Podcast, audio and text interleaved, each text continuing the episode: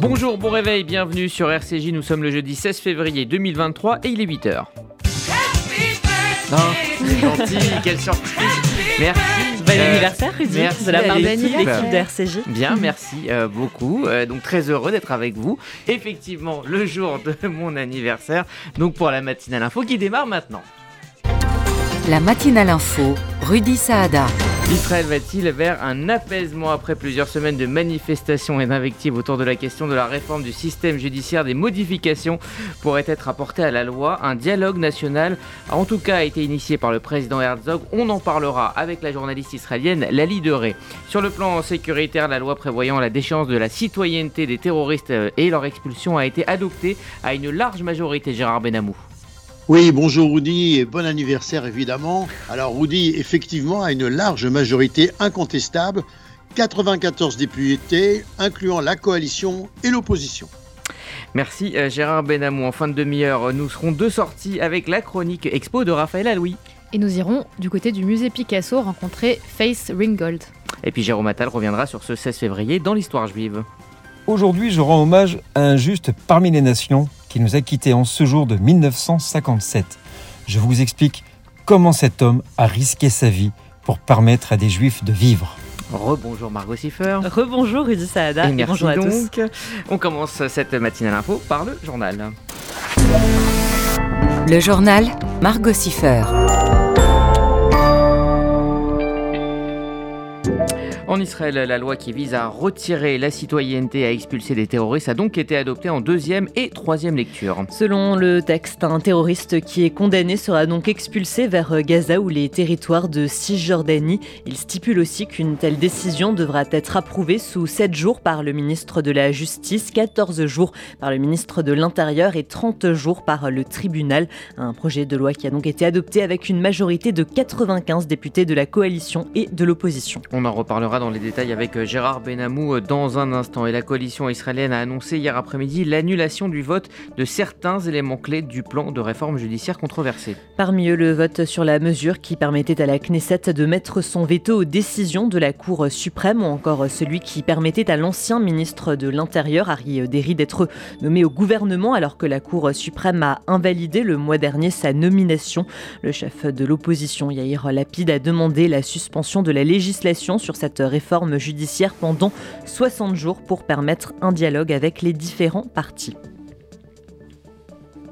Le ministre israélien des Affaires étrangères, Eli Cohen, va rencontrer Volodymyr Zelensky à Kiev dans la journée. Eli Cohen est arrivé euh, ce matin à Kiev. Il s'agit de la première visite d'un ministre israélien dans la capitale ukrainienne depuis euh, le début de la guerre. Il devrait notamment annoncer euh, le retour de l'ambassade d'Israël en Ukraine et se rendre sur les sites de Babillard et de Bocha. Et puis les membres de l'OTAN ont poursuivi hier leur discussion pour accélérer leur livraison d'armes à l'Ukraine. En attendant, l'Allemagne assure qu'elle enverra fin mars un demi-bataillon de chars de combat Léopard 2, soit une quinzaine de blindés. C'est toutefois moins que la trentaine de véhicules qui avaient été promis fin janvier par Berlin.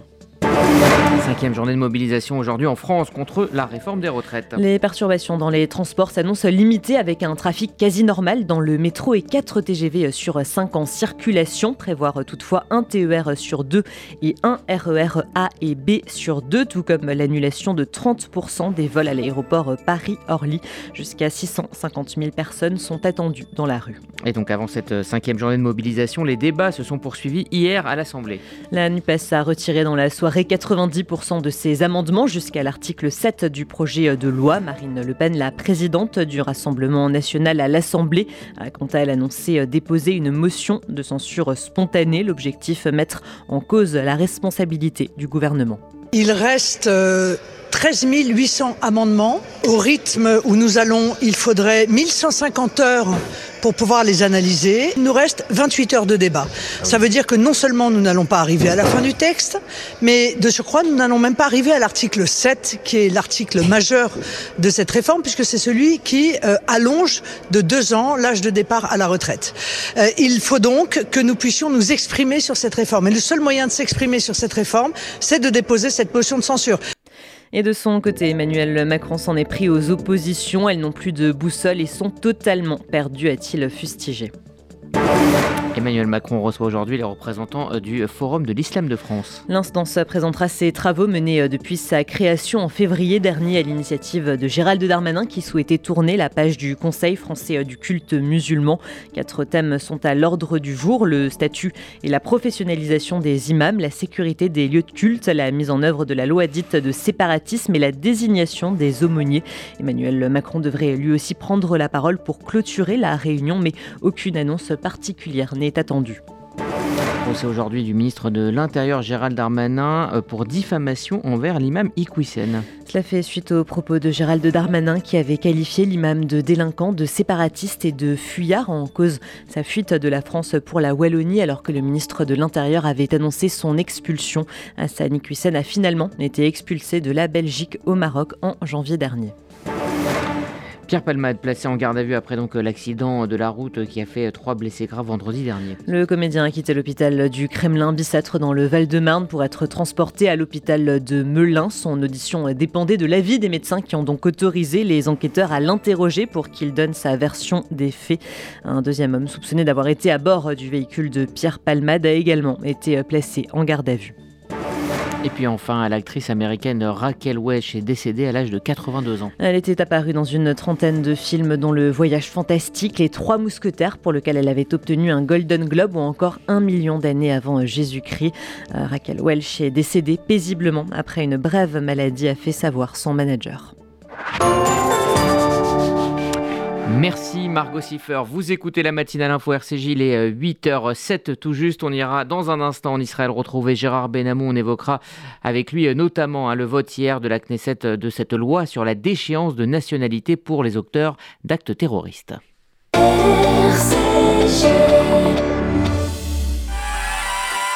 Bonjour tout le monde, c'est Michel Boujna. Je suis sur RCJ et j'ai commencé à jouer les Adieux des Magnifiques au théâtre de la Madeleine. Et vous savez quoi? Ben, Je fais un grand kiff parce que c'est le dernier volet de la trilogie. Et qu'est-ce que je rigole avec les jeunes qui ont 20 ans aujourd'hui. La vérité, vous savez quoi Ils m'ont fait enregistrer ça 18 fois. J'en peux plus. Je sais plus comment je m'appelle. Je vais téléphoner à ma mère. Mais d'après elle, je m'appelle Michel Boujna et je joue les Adieux des Magnifiques au Théâtre de la Madeleine. Et je suis sur RCJ et je suis très content et je suis très fatigué. Et c'est surtout eux qui m'ont fatigué. Je peux partir maintenant? Oui. merci. Michel Boujna dans Adieu les Magnifiques, actuellement au Théâtre de la Madeleine en partenariat avec RCJ. Infos et réservations sur théâtre-madeleine.com. Best Fenêtre, vous connaissez? Oui Non Un peu Alors profitez de toute l'expérience de Best Fenêtre. Porte, fenêtre, portail, baies coulissantes, volets roulants. Best Fenêtre, la qualité au meilleur prix. Des centaines d'installations et des clients heureux. Best Fenêtre, 01 43 61 31 16 et bestfenêtre.net. Entreprise certifiée RGE Calibat et en ce moment, profitez de ma prime rénove. Invité exceptionnel d'essentiel mercredi 22 février, le chanteur Raphaël qui nous parlera de son premier roman. Rendez-vous le 22 février à 11h avec Raphaël. Est-ce que j'en ai les larmes aux yeux? Que nos mains ne tiennent plus ensemble? Faites-vous connaître, faites-vous entendre? Ouvrez une vraie visibilité à votre entreprise, votre association, votre projet. RCJ est là pour trouver avec vous la solution clé en main. Spot radio, campagne publicitaire, publi-reportage, sponsoring d'émissions, nous serons à vos côtés pour élaborer ensemble la meilleure des stratégies pour vous faire connaître. Appelez notre régie publicitaire au 06 03 47 98 36. C'était une promesse de campagne du nouveau gouvernement et elle a trouvé un écho favorable à la Knesset. Bonjour Gérard Benamou. Bonjour Audi, bonjour à tous. Vous êtes notre correspondant permanent en Israël. La Knesset a donc voté euh, sur le retrait, cette loi hein, sur le retrait de la nationalité israélienne et l'expulsion des euh, terroristes arabes israéliens. Oui, la loi vise à retirer la citoyenneté aux Arabes israéliens ayant mené des attaques terroristes et qui reçoivent un salaire de l'autorité palestinienne. Ils seront juridiquement expulsables d'Israël vers Gaza ou même les territoires de Cisjordanie. Le projet de loi stipule que la réception de fonds par l'autorité palestinienne crée une base juridique pour décréter une implication de l'autorité palestinienne dans l'action du terroriste. La révocation et l'expulsion devraient être approuvées cependant par le ministre de l'Intérieur, le ministre de la Justice et le tribunal. On reparle maintenant évidemment de cette euh, polémique euh, avec euh, ce collectif de journalistes d'investigation qui inclut des journalistes des quotidiens israéliens à Haaretz et en France de, Radio France et du Monde qui a donc révélé hier les activités d'une officine clandestine israélienne impliquée donc dans la manipulation électorale et la désinformation via les réseaux sociaux. Quelles sont les réactions en Israël? D'abord, les spécialistes disent qu'il y a plus de questions que de réponses. Mais euh, ce qui est intéressant, c'est de voir euh, comment euh, réagissent ceux qui sont des, grands spécialistes justement de cette de ces de, l'information et de la de la spéculation électronique. Alors, une entreprise clandestine israélienne donc avait des objectifs commerciaux spécialisés dans la manipulation électorale via les réseaux sociaux se serait vanté, il faut bien le dire, d'être intervenue après avoir été recrutée pour influencer des dizaines d'élections dans le monde, particulièrement en Afrique, avec plus de crédibilité, la possibilité notamment de diffuser de fausses infos sur des chaînes d'information sérieuses, notamment sur BFM TV, avec la complicité du journaliste Rachid El-Barki. L'entreprise prétend posséder des capacités d'intervention étendues au sein des patrons de l'unité spéciale israélienne, la fameuse unité du renseignement électronique de Tzal, la 8200. On estime que cette pratique d'abord est connue et elle est déjà utilisée sur les réseaux sociaux, notamment par les Russes pour la désinformation lors d'élections aux États-Unis et ailleurs. Les suspects israéliens, à la différence de la Russie, sont désormais exposés à des enquêtes du ministère de la Défense israélien et à des condamnations sévères. Toutefois, les spécialistes estiment que les prétendants à des capacités de manipulation n'ont pas été véritablement capables de présenter une procédure crédible de pénétration dans les systèmes locaux, comme ils l'ont prétendu. Ce seraient donc des hackers de bas niveau qui ne pourraient s'introduire que dans des réseaux du tiers-monde et pas dans les mails ou les réseaux protégés en France, en Grande-Bretagne ou même en Israël. On reparle donc de euh, la réforme euh, du système judiciaire qui fait toujours euh, débat en Israël. On en reparlera dans les détails tout à l'heure. C'est les banques israéliennes qui désormais parlent d'un effet psychologique de cette annonce. En effet, au cours des trois dernières semaines, environ 10 milliards de shekels auraient été transférés d'Israël vers des banques étrangères, principalement aux États-Unis et en Europe. Selon des sources bancaires et économiques, une partie importante des fonds a été transférée par des particuliers possédant des comptes à l'étranger ou qui ont ouvert des comptes bancaires très récemment en raison de l'avancement du projet de réforme du ministère de la Justice. Et puis, euh, signe d'apaisement, les votes sur euh, la clause dérogatoire et la réintégration euh, de Arié Derry, le président, le chef du parti chasse au gouvernement, ont été repoussés par les responsables de la réforme du système judiciaire suite à l'intervention du président Herzog. Oui, on ne sait pas vraiment pour combien de temps. Il faut dire que les députés devaient voter en première lecture un amendement aux lois fondamentales du pays, donnant à la Knesset le pouvoir de mettre son veto aux décisions de la Cour suprême annulant des lois du Parlement.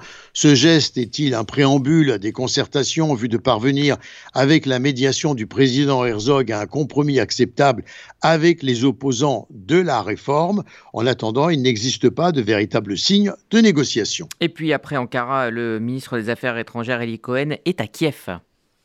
Et là, il sera le premier ministre des Affaires étrangères d'un pays du Moyen-Orient à se rendre dans la capitale ukrainienne depuis le début de l'invasion russe, il y a près d'un an. Le président Zelensky souhaiterait qu'Israël offre une preuve tangible de son soutien à l'Ukraine, comme la réponse à la demande ukrainienne d'un prêt de 500 millions de dollars formulé par Kiev en 2022, selon un fonctionnaire ukrainien à Kiev. On souligne d'ailleurs de même source, nous ne voulons pas d'une simple réunion protocolaire. Et puis on termine euh, par une percée de la technologie euh, militaire israélienne dans le domaine médical. Un casque de réalité augmentée, instrument des pilotes de l'armée de l'air israélienne normalement, est désormais au service de la chirurgie, ce qui permet de réaliser des opérations difficiles dans différents domaines avec un confort d'intervention et de sécurité exceptionnel. Gérard Benamou en direct de Tel Aviv pour RCJ. Merci euh, Gérard. Vous écoutez la matinale info RCJ, il est 8h14. Dans un instant, on restera en Israël pour évoquer les discussions entamées ces derniers jours pour parvenir à un consensus sur la réforme du système judiciaire. On en parlera avec euh, l'éditorialiste du journal Israël Ayom, Lali Deray. Bain et déco. Donnez à votre salle de bain une dimension unique. Bain et déco. Votre cuisine ne ressemblera à aucune autre. Le secret Bain et déco. Un pôle d'architectes à votre écoute qui vous accompagne tout au long de votre projet. Le plus Bain et déco. Les marques les plus prestigieuses et une seule ambition, l'exception. En neuf ou rénovation, nos propres équipes mènent votre projet de A à Z. Bain et déco, deux showrooms de plus de 500 mètres carrés, Paris 11e et Boulogne. Vous cherchez le soleil, la plage et une vraie ambiance de Pessard? Cette année encore, partironisraël.com et les luxueux hôtels Fatal vous proposent des séjours de Pessard. Vol direct plus hôtel avec deux soirs de Céder à Tel Aviv. Netanya et Elat au meilleur prix. Pour Pessard, le soleil sera en Israël. Et vous, laissez-vous également séduire par nos séjours en vol direct Paris-Elat pendant les vacances scolaires de février avec 7 nuits d'hôtel à partir de 999 euros par personne en formule all inclusive. Départ le 26 février 2023. Renseignements réservation sur partironisraël.com ou au 01 70 70 00 49. 01 70 70 00 49. Vous connaissez peut-être l'histoire de la libération des Juifs soviétiques? Je m'appelle Victoria Géraud-Velmont et je vais vous faire une confidence. Je pensais tout connaître de cet engagement et pourtant, je n'en savais rien. Alors je suis partie à la rencontre de celles et ceux qui ont fait partie de ce combat hors du commun. À la rencontre des Juifs d'Urs, podcast inédit, à retrouver dès le 20 février sur RCJ et sur toutes les plateformes de podcast. Alors à très vite sur RCJ.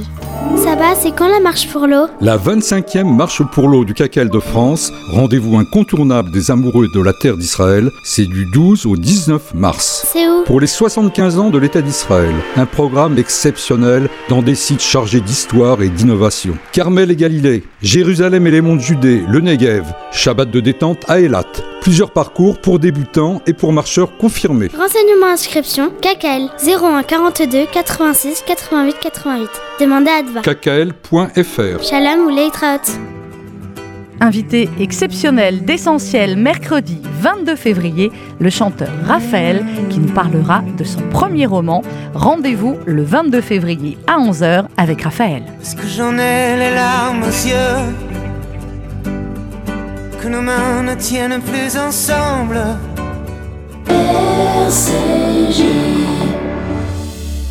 Après euh, plusieurs semaines d'invectives, de manifestations et de messages d'inquiétude en Israël, mais aussi aux États-Unis, l'heure de l'apaisement est-il arrivé en Israël? Le projet de réforme du système judiciaire, euh, qui, euh, selon certains, remettra en cause les fondements de la démocratie, va-t-il être modifié? C'est en tout cas le chemin que semble prendre Benjamin Netanyahou sous la pression du président Herzog. Églantine Delalleux. La classe politique israélienne se dirige-t-elle vers un compromis autour de la question de la réforme du système judiciaire? Ce texte qui prévoit de restreindre considérablement les capacités de la Cour suprême inquiète une grande partie des Israéliens qui craignent une dérive démocratique. Afin de sortir de l'impasse, Itzhak Herzog a rencontré mardi les dirigeants de la coalition et ensuite l'opposition, comme Yair Lapid et Benny Gantz. Cependant, le chef de la commission de la Constitution du droit et de la justice de la Knesset, Simcha Rothman, a répété qu'il il était ouvert à la discussion mais reste inflexible sur les points les plus critiqués, le choix par les députés de la majorité des juges de la Cour suprême ou la possibilité pour la Knesset d'annuler les décisions des tribunaux. Un compromis difficile à trouver alors que le président israélien a mis en garde dimanche contre un potentiel effondrement sociétal. Nous sommes au bord de l'effondrement constitutionnel. Je suis convaincu que la réforme telle qu'elle se présente suscite des préoccupations très profondes quant à son potentiel délétère pour les fondements démocratiques de l'État d'Israël. Des dizaines de responsables religieux orthodoxes sont aussi appelés au compromis en avertissant d'une possible fracture dans la société israélienne avec cette réforme judiciaire. Selon un sondage de la 12e chaîne, plus de 60% des Israéliens sont favorables à l'arrêt ou au report du projet de réforme et un peu moins d'un quart pensent qu'il devrait se poursuivre. Églantine Delalleux. Et pour en parler, nous sommes en ligne ce matin avec Lali Deré, journaliste et éditorialiste au journal Israël Ayom. Bonjour. Bonjour. Merci d'être avec nous ce matin. Alors, on a le sentiment qu'après le temps de, de l'acte politique est venu le temps au retour du pragmatisme si cher à Benjamin Netanyahu. Est-ce que vous êtes d'accord avec cette analyse? C'est intéressant parce que euh, c'est précisément Benjamin Netanyahu qui est empêché par la conseillère juridique du gouvernement de s'occuper justement euh, de cette réforme et même de la proposition de compromis du président de l'État. Donc a priori, Benjamin Netanyahu est en dehors de, de, de, ce sujet-là. Ce serait plutôt euh, entre Yariv Levin, donc le ministre de la Justice, Simcha Rothman, le euh, président du, euh, du comité euh, des lois de la Knesset, et justement une partie de, la, de l'opposition, parce que jusqu'à présent on a le sentiment que c'est seulement le parti de Benny qui est prêt à faire des compromis, le parti de Yair Lapid ayant une, un, un, comportement assez odieux durant les durant les débats dans, dans, dans, la commission parlementaire. Donc c'est, on, on, on, a envie de dire euh, oui, on a envie de dire euh, espérons que la chose se passe euh, avec des compromis, mais sur le terrain, on a plutôt l'impression que chacun, c'est une espèce de tactique que chacun que chacun adopte pour avoir le sentiment que c'est lui qui a eu la, qui a qui a qui a tendu la main, qui a tendu patte blanche vers vers son vers son opposant. Alors, il y a juste, je oui. tiens juste à juste à juste à, à à, à expliquer. Il n'y a pas de constitution en Israël, d'accord? Donc, lorsqu'on parle de constitution, de crise constitutionnelle, c'est pas vraiment, c'est pas vraiment euh, exact. Il n'y a pas de constitution initiale, il y a uniquement des lois fondamentales. Des lois fondamentales qui ont été. Il y a une personne, donc le juge Aaron Barak, euh, qui était le président de la Cour suprême, qui a décidé en 1985, en 1995, seul d'accord, sans euh, prendre l'avis du Parlement ni sans et, sans euh, prendre faire bien entendu de référendum, que ces lois fondamentales devenaient la Constitution d'Israël.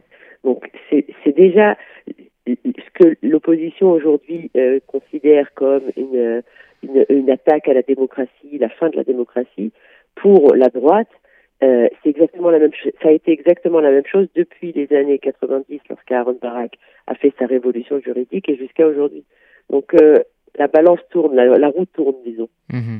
Alors, il y a eu euh, cette euh, tribune hein, de 75 euh, chefs euh, orthodoxes hein, qui appellent justement au dialogue et ils disent, hein, je cite, tout changement euh, sans un accord aussi vaste que possible risquerait de rompre le fil qui relie les différentes parties euh, de la nation. Ils parlent de fracture, d'effondrement. Est-ce que vous sentez ce risque de rupture dans la société israélienne ou est-ce qu'il est exagéré par la presse selon vous? Je pense qu'il y a énormément de Cassandre euh, dans la presse israélienne. Énormément de. Je pense que les gens, je sais pas, moi, je travaille avec des personnes qui sont euh, qui sont de tous bords. Mon mari travaille dans le high tech avec des personnes de tous bords. Euh, à aucun moment on a ce sentiment justement qu'il va y avoir une, une, une brisure de la société israélienne, etc. Maintenant, il faut prendre ses précautions. Euh, on a déjà vécu euh, la destruction de deux temples, dont l'un à cause de la haine gratuite. Euh, pas le, on va pas prendre de risques pour ça. Donc oui, il faut qu'il y ait euh, des discussions, il faut qu'il y ait des débats. C'est d'ailleurs ce que voulait euh, le député Simcha Rothman lorsqu'il a invité l'opposition à, à, se rendre à la commission et à débattre avec lui euh, des différentes parties du euh, de la des différentes parties de la réforme. Or, il a reçu, il a, il a, il a, ça a été très difficile d'avoir un véritable un véritable débat et d'avoir justement un sentiment qu'il était qui, qui pourrait y avoir des compromis parce que c'était euh, des cris d'orfraie euh, tout le temps. Alors oui, la presse, elle a un énorme euh, un énorme rôle à jouer dans le fait, dans le sentiment que tout est en train de s'effondrer. Dans la dans la vérité, dans la vraie vie, euh, c'est pas comme ça euh, que ça se passe. D'un autre côté, on a aussi les gens euh, qui commencent à parler dans le dans le high tech, les économistes, les directeurs de banques, etc., qui disent qu'il va y avoir un effondrement de la bourse, etc.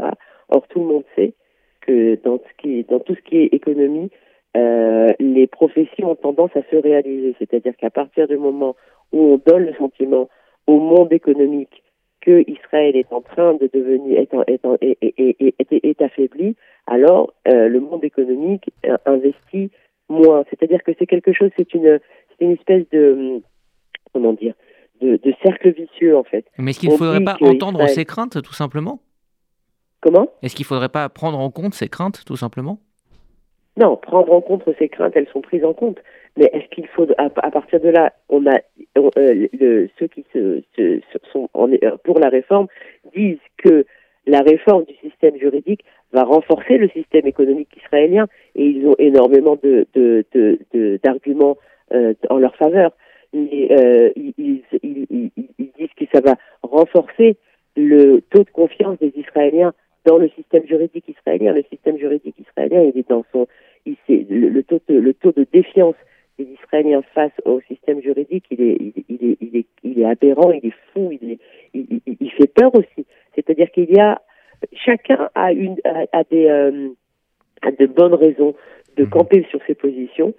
Euh, mais bon, pour le moment, 64. Euh, le dernier sondage en date, le plus, euh, le plus, comment dire, le plus, celui qui n'a pas de, qui n'a pas de, de, de, de marge d'erreur, c'était le 1er novembre. le 1er novembre, 64 mandats en faveur de cette, mhm. de cette, de cette, de cette réforme juridique ont été, ont été élus.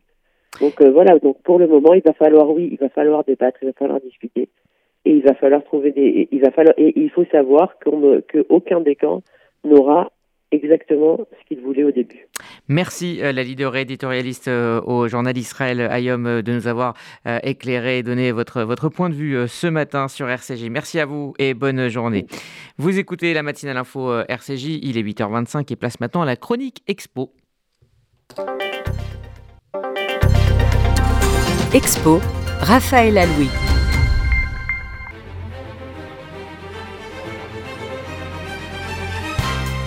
Cette semaine, je vous emmène au musée Picasso, où nous allons voir en rouge et noir, puisque l'artiste américaine Faith Ringgold nous expose sa vision du Black Power. Femme noire en Amérique, féministe, peintre et plasticienne, cette figure majeure de l'art engagé fait de sa vie un combat dont l'art est la voix. De la lutte pour les droits civiques à Black Lives Matter, la native de Harlem mêle les styles et les matériaux pour nous atteindre. Et ça fonctionne. Entre œuvres autobiographiques et observations de la réalité, Faith Ringgold fait le pont entre modernité et tradition, avec ses peintures et ses installations, mais aussi grâce à ses quilts peints. Alors qu'est-ce qu'un kilt? Un kilt, c'est un édredon, mais c'est surtout un lien entre les générations et un moyen d'expression, puisque c'est traditionnellement au moment de tisser ces grands patchwork que les femmes esclaves se racontaient des histoires et partageaient des moments. C'est donc beaucoup plus qu'une histoire de literie. Malgré le propos de l'artiste, son art est coloré et les personnages qu'elle peint sont toujours ultra réalistes. Et si c'est le musée Picasso qui a choisi de la mettre à l'honneur pour la première fois en France, c'est aussi parce qu'elle fait dialoguer dans ses œuvres la scène artistique parisienne du début du XXe siècle et le style Harlem Renaissance dont elle est issue. Pour vous aussi aller refaire le monde avec les Demoiselles d'Avignon version Face Ringgold, rendez-vous au musée Picasso et vous avez jusqu'au 2 juillet. Bonne visite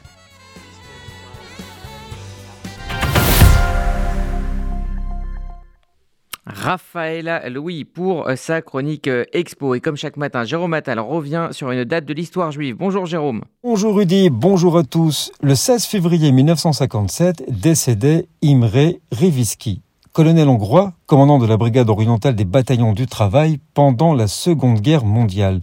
Après l'occupation allemande de la Hongrie en 1944, il s'est opposé à toute tentative de maltraitance sur les juifs et a accordé des entretiens à leurs proches et les a même aidés dans la mesure du possible.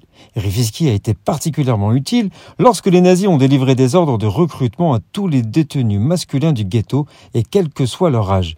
Il recruta environ 30 000 travailleurs forcés sous ses ordres pour les mettre au travail et les sauver ainsi de la déportation. À l'approche de l'armée rouge, Reviski dispersa les Juifs dans le quartier et au lieu de les envoyer en Allemagne, il chargea les wagons pour leur transport avec du bois. Mais lorsque les Allemands ont découvert la supercherie, ils l'ont cherché pour l'arrêter. Il tenta de s'enfuir, mais hélas a été rattrapé et envoyé à Dachau. Après la guerre, Reviski dut exercer un travail manuel jusqu'à ce qu'il obtienne une pension. En 1966, il fut reconnu à titre posthume par Yad Vashem comme juste parmi les nations. Nous sommes le 16 février. Merci Jérôme Attal, RCJ, les 8h28 et voici la météo de Sylvie. Bonjour Sylvie. Bonjour à tous. À Paris, un ciel très nuageux devenant couvert et des températures comprises entre 5 et 11 degrés cet après-midi. À Strasbourg, un ciel changeant, voilé ce matin devenant très nuageux en journée et 12 degrés. Et à Tel Aviv, temps incertain devenant plus perturbé dans l'après-midi avec un ciel très nuageux et des averses et il fera 14 degrés maximum. Bonne journée sur RCJ. Merci Sylvie, c'est la fin de cette matinale info RCJ continue, vous le savez, sur la DAB+, et sur les applis pour la. Rendez-vous à 11h avec euh, les rendez-vous essentiels du jeudi. Aujourd'hui, Annette Viviorca reçoit l'historien euh, Tal euh, Brutman. On se retrouvera à midi avec Robert Namias, un échange avec Arnaud Tessier, l'historien sur les tensions à l'Assemblée nationale. Et puis à 13h, histoire d'un discours et rencontre avec un entrepreneur à 13h30. Voilà pour le programme. Très belle journée à toutes et à tous à l'écoute de RCJ.